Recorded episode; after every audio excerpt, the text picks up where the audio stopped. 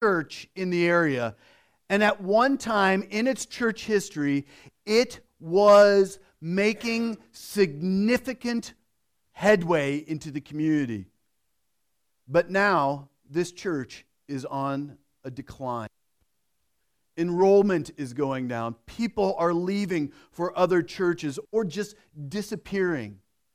But this church is full of power brokers who controlled and still control how things operate in the church. I don't know if you've ever been in a church like that. I've seen it. Power brokers, people who are in control.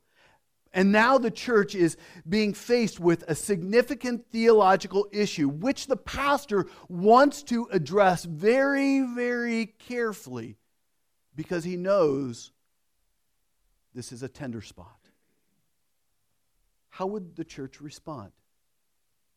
Well, the, the pastor presents his, his paper to the leaders at a meeting. He gathers them all together. He, he shows the biblical and theological issue at hand. And it was clear to him that it was one of the worst meetings that he ever attended. It soon became clear how, how divided the church really was. And this began a long, long, two year kind of conflict in the church. And eventually it led to a meeting which the pastor calls the shootout at the OK Corral. And it was filled, that meeting was filled with people who were not even on the church rolls anymore, but felt that they had a vested interest in this church. The pastor lost his vote, and people expected him to resign.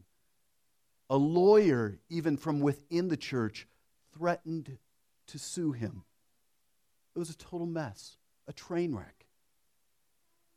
And it's a true story.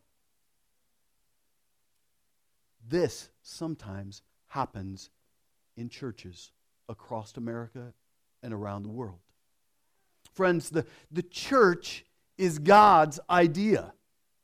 It's, it's his baby, it's his thing. And we don't have a choice if we are believers in Christ. We do not have a choice whether or not to be a part of the church. If you are a follower of Jesus Christ, then God commands and he expects you to commit yourself. Like we saw this morning, commit yourself to a local body of believers. That's God's plan, his desire. Jesus, Jesus loves the church, and so should we. He loved it so much that what did he do? He gave his life for the church. He bled and he died for our sins, for the church. The Bible calls the church the bride of Christ. He loves the church lavishly. And we have no right to disparage Christ's love we must hold the church highly because Jesus holds the church highly. And yet, at the same time, we have to acknowledge that the church, being a part of a church, a local body of believers, is hard and messy business. Do I got an amen there? Amen. It is messy. It is hard. It's sloppy at best. And I love the honesty of the Bible. Listen to how he, we, we should relate to each other according to the Bible. And this is from Ephesians chapter 4. I, this is Paul saying, I therefore, a prisoner of the Lord, urge you to walk in a manner worthy of the calling to which you have been called, with all humility and gentleness and patience and bearing with one another in love. That's how we are to interact as a body of Christ with gentleness and humility and patience and ultimately bearing with one another in love. To bear with means to endure with, to be patient with another. The church is glorious, but sometimes the glory shows up in putting up with each other and paying the cost of a of relationship with people who are hard to love, people with whom that we may find ourselves in conflict with. I know for a fact that all of you do not agree with me. in my theological or practical kind of outworkings of things. You don't agree with me, and that is fine. But we are called to bear with one another, live with one another, with all humility, patience, and peace, bearing with one another. And that's what I want to talk about this morning. How should we respond to conflict within the church? And it's also going to apply with how do we deal with conflict with one another. But specifically, it's going to be talking about how do we deal with conflict within the church. It's an important topic because ultimately, my friends, conflict is inevitable. If you've been alive long enough to know this, you should know. You've experienced conflict plenty of times in your life. If you hang around here long enough, you will face both the glory of the church, the beauty of the church, the power that goes on here, as well as the need to put up with one another. So, to answer the question of how do we handle conflict, I want us to turn to Paul, who, will, who, knew, who knew a thing or two really about conflict. So, my friends, we are going to read from 2 Corinthians chapter 1, starting at verse 12. And we are going to read through 2 Corinthians chapter 2, verse 13. So, my friends, would you stand for the reading of God's holy, inerrant, beautiful, and powerful word as we hear from God Himself?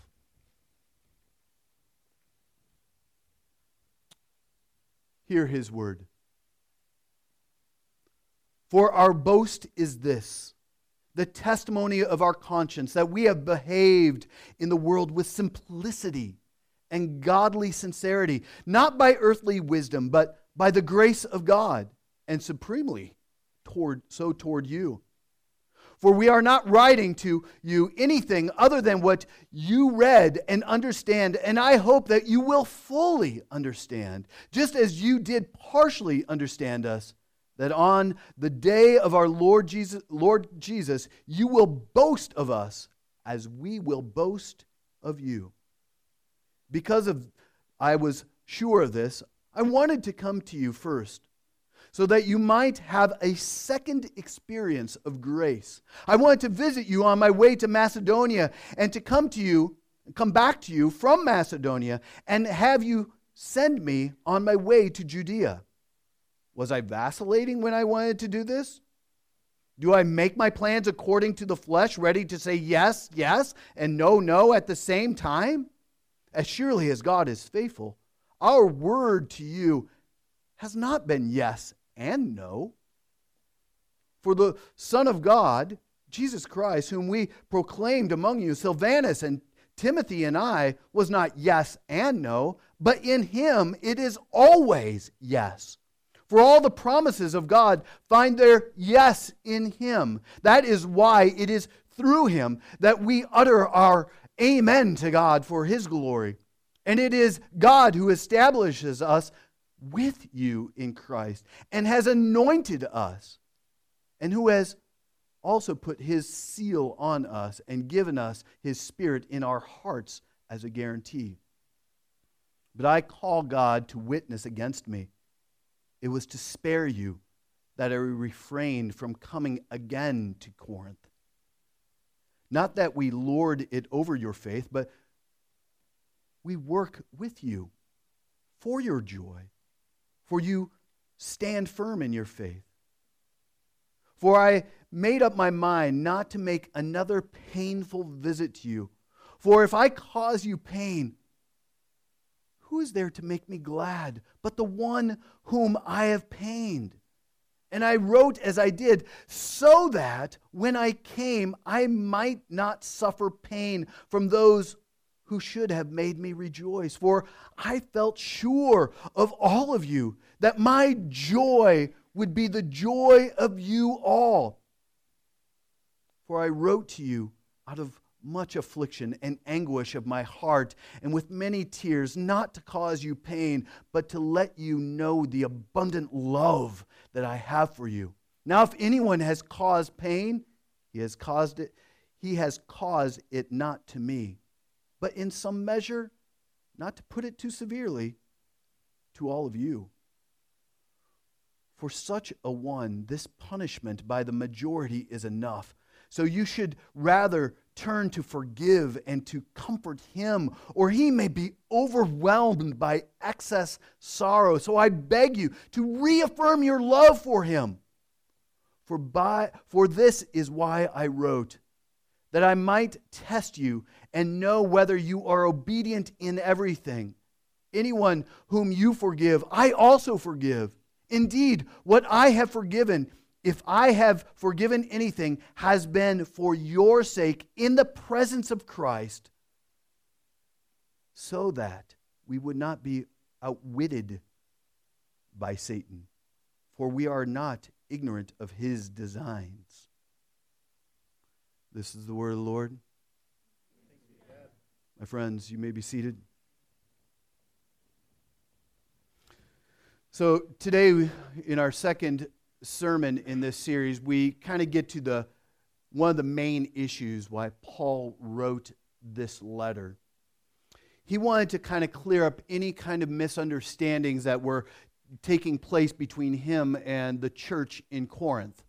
To begin with, Paul's relationship with the church in Corinth was very complicated, to say the least. It's like a marriage, complicated, to say the least.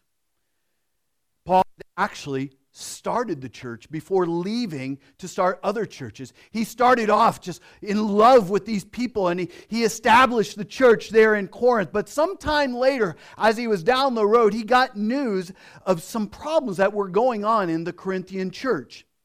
That's when he wrote the letter that we know and we have in our Bible known as First Corinthians. And if you read the letter to the church in Corinth, the first letter, it is full of loving confrontation. Paul loved that church so much that he wanted to deal with some of the issues that were causing them problems. So when Paul wrote 1 Corinthians, he said this I will visit you after passing through Macedonia, for I intend to pass through Macedonia. And perhaps I will stay with you or even spend the winter, so that you may help me on my journey wherever I go. For I do not want to see you uh, now just in passing. I hope to spend some time with you if the Lord permits. So, but after. But that, that long visit that Paul was anticipating, he was hoping for, never happened. I'm a guy who loves order.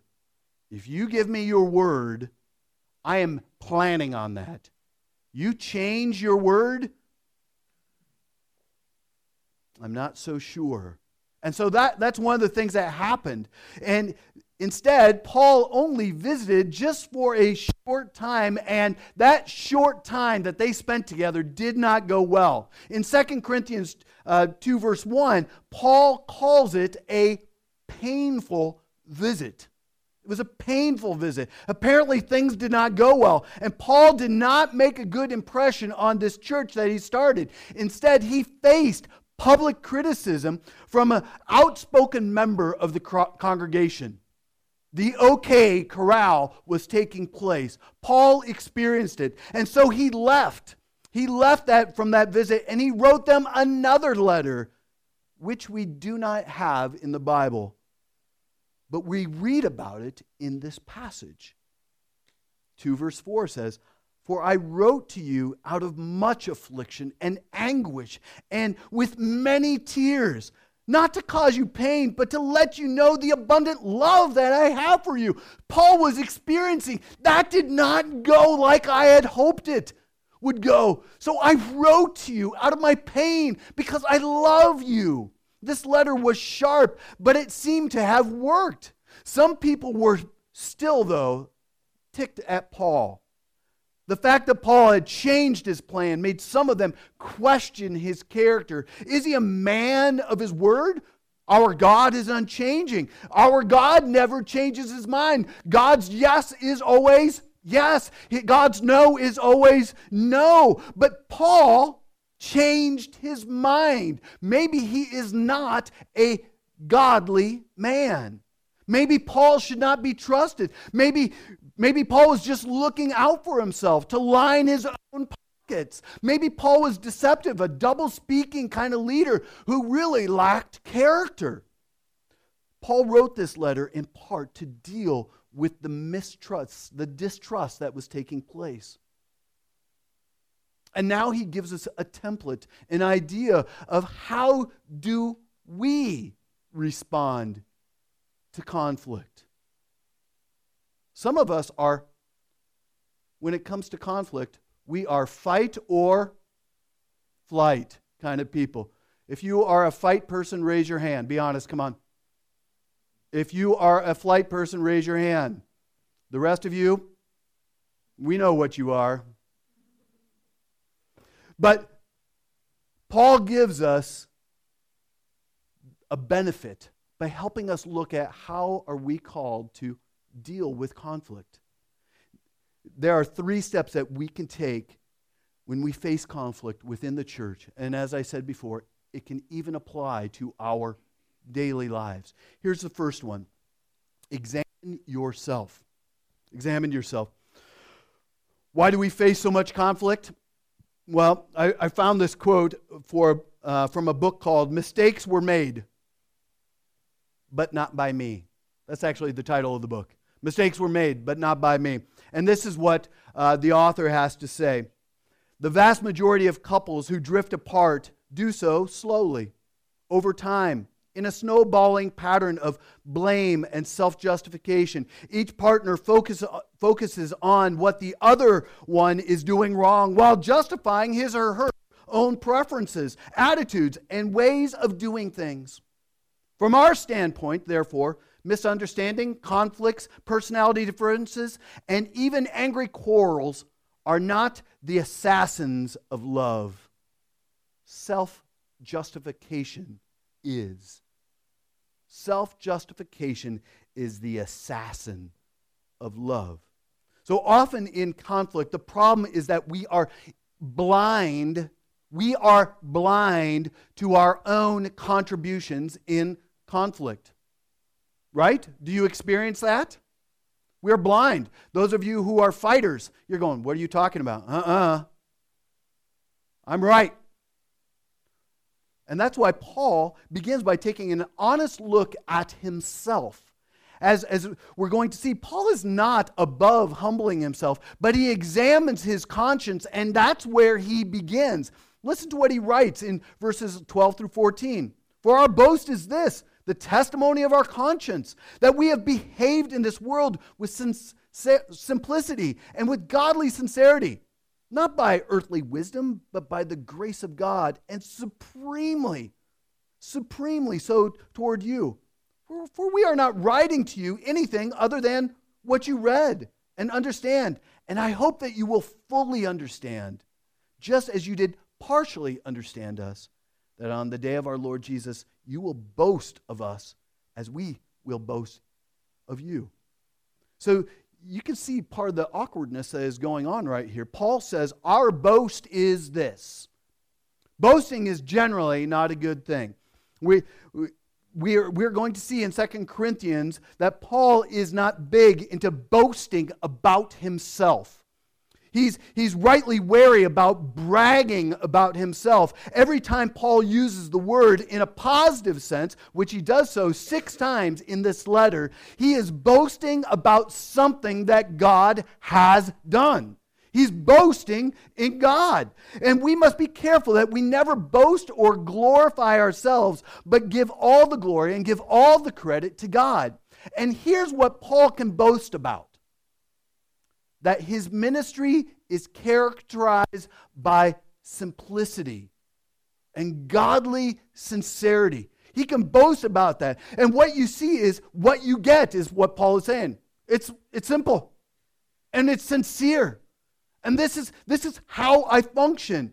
Paul isn't, I'm not here to play games, Paul is saying. Paul appeals to them, and they know him. They know his pattern of behavior. He wants them to understand because you know me. And he appeals to them. And he wants them to understand them. He wants them to embrace his ministry so that he can be proud of them on the day of the Lord Jesus. In other words, when Christ returns or they see him in glory, I can boast in you because of what's going on. So, in conflict, the place to always begin is by looking at ourselves. Can you say that we or you are acting with simplicity and with godly sincerity? Or are your motives a mixed bag of motives? Is it with simplicity and with a sincere heart towards the other person?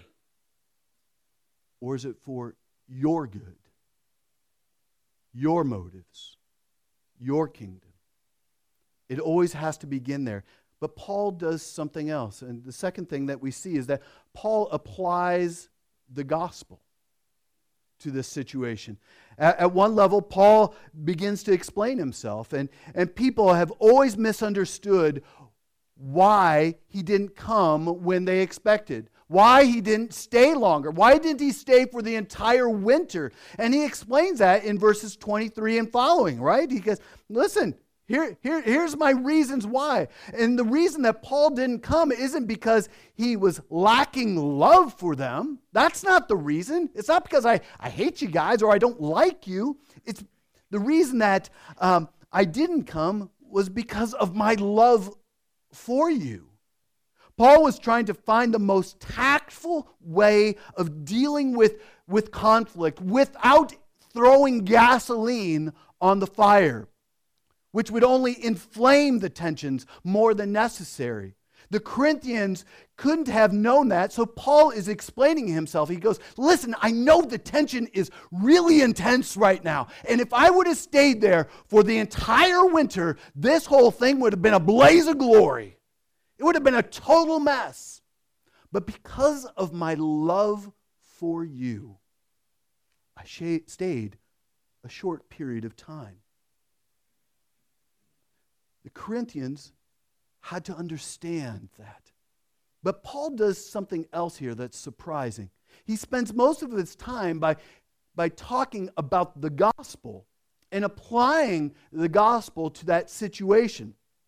In verses 15 to 22, uh, he explains how God's faithfulness has shaped his ministry. It's an incredible picture how Paul just is kind of unpacking God's faithfulness. He says that, listen, God is always faithful. And the greatest evidence of that is found in Jesus.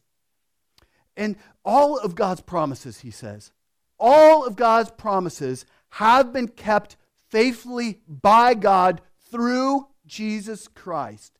All of God's covenant promises kind of find their crescendo in Jesus. And more powerfully, Look at what God has done through Jesus.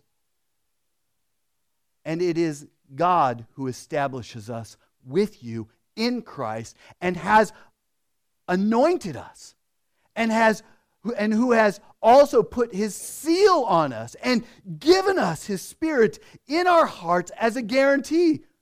Why, why does Paul go there? Well, Ray Ortlund, one of my favorite pastors, says this.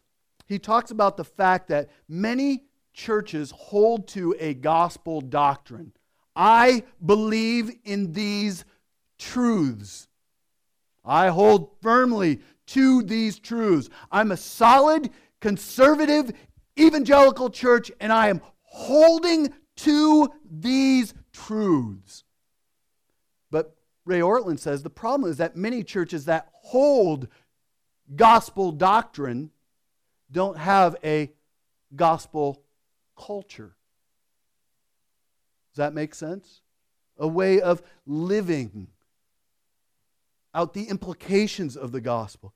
And here Paul says that the gospel doctrine creates a gospel culture in his ministry and in the church. And so, since God is faithful, we are called to be faithful. And as the gospel goes deeper and deeper and deeper into our hearts, we are called to be shaped more and more and more by who God is and what God has done. So, we are not called just to know about the gospel, but we are called to apply the gospel in conflict. If you've ever been in a, an argument with a person who is, has uh, an amazing memory for all the facts, ever been in one of those?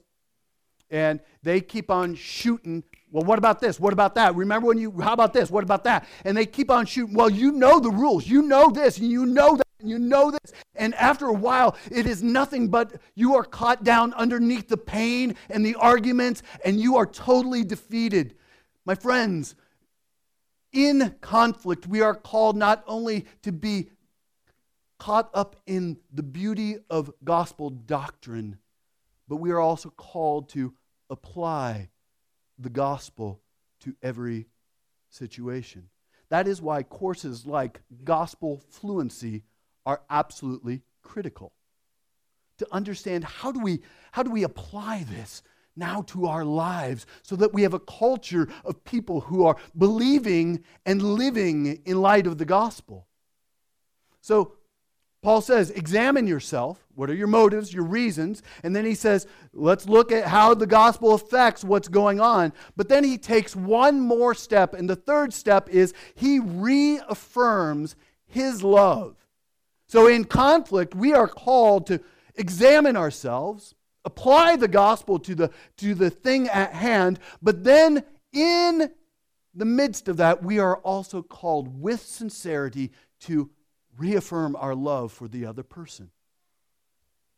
So far, a critic of Paul could say that Paul is being self righteous. He's claimed to be working from a clean conscience. And he has justified all of his, his arguments so far. Is Paul just thinking of himself? And Paul says, No. Listen, 2 verse 4 For I wrote to you out of much affliction. You hear that? Out of much affliction and anguish of heart and with many tears. When you get a man who is crying, that is a beautiful thing. He loved that church. Affliction, tears not to cause you pain, but to, to let you know about the what? What does it say there? Abundant love. The abundant love that I have for you. In verses 5 through 13, he expresses his love in a very practical way. The, the person who led the rebellion against Paul is now being addressed. Paul tells them, forgive him. For such as a one, this punishment by the majority is enough. In other words, you, you have been on his case long enough so that you should rather turn to forgive him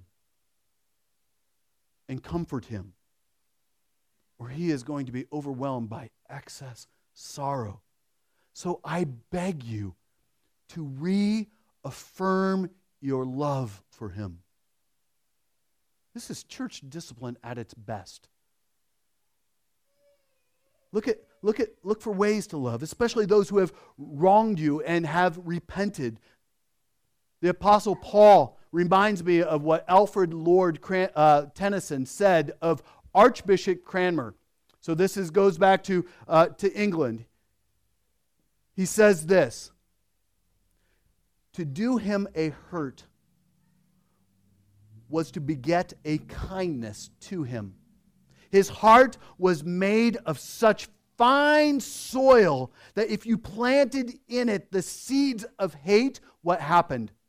They blossomed love.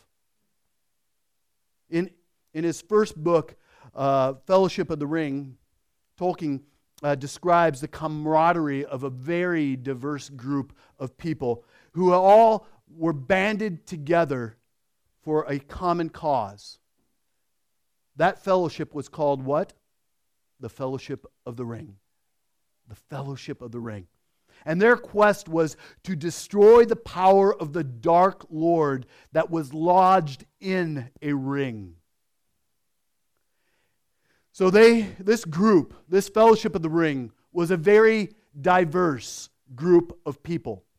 It, it was they differed in nearly every other every way possible racially physically. You had giants and you had midgets. You had you had flying kind of fairy people. You had it was a really weird group of people. They were even different in their temperament.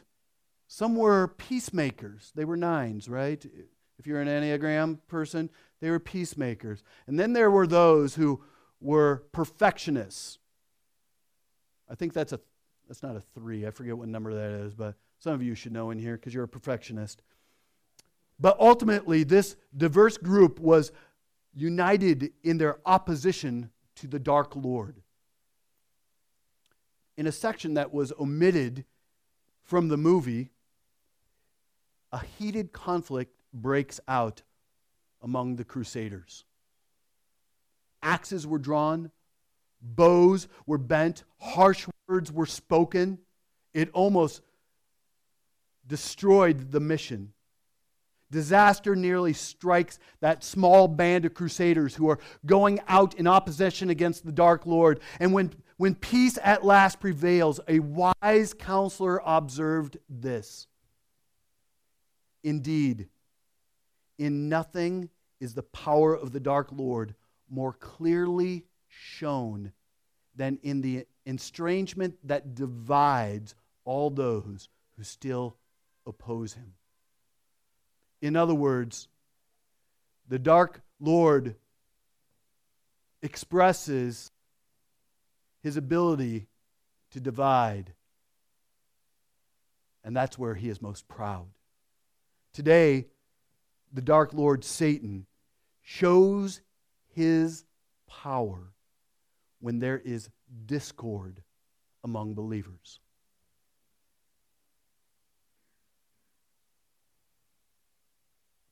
May it not be true of us, Missio Dei Church, that we experience discord and divisions. May it be true that we are always working on conflict the way that we are supposed to by evaluating ourselves looking clearly at our hearts and the, the motivations, the simplicity of our motives, and our sincerity of our hearts. May it be true that we are not only looking at our motives and ourselves, but we are constantly applying the good news of forgiveness and hope. And may we always be known. I pray that we are always known by the love that we are expressing towards one another, especially in conflict. Especially in conflict. That is our prayer. My friends, bookmark this sermon because we are going to experience conflict as a church. Bookmark this sermon because you are going to experience conflict in your workplace. You are going to experience conflict in your, your friendships, your relationships, your marriage, with your children, your grandchildren, your great grands. But God gives us a way of living together in the bond of love seeking unity, harmony, and peace. Knowing gospel doctrine, but living in a gospel rich culture. My friends, this is the word of the Lord given to us for our good and his glory. And all God's people said, Amen. Let's pray.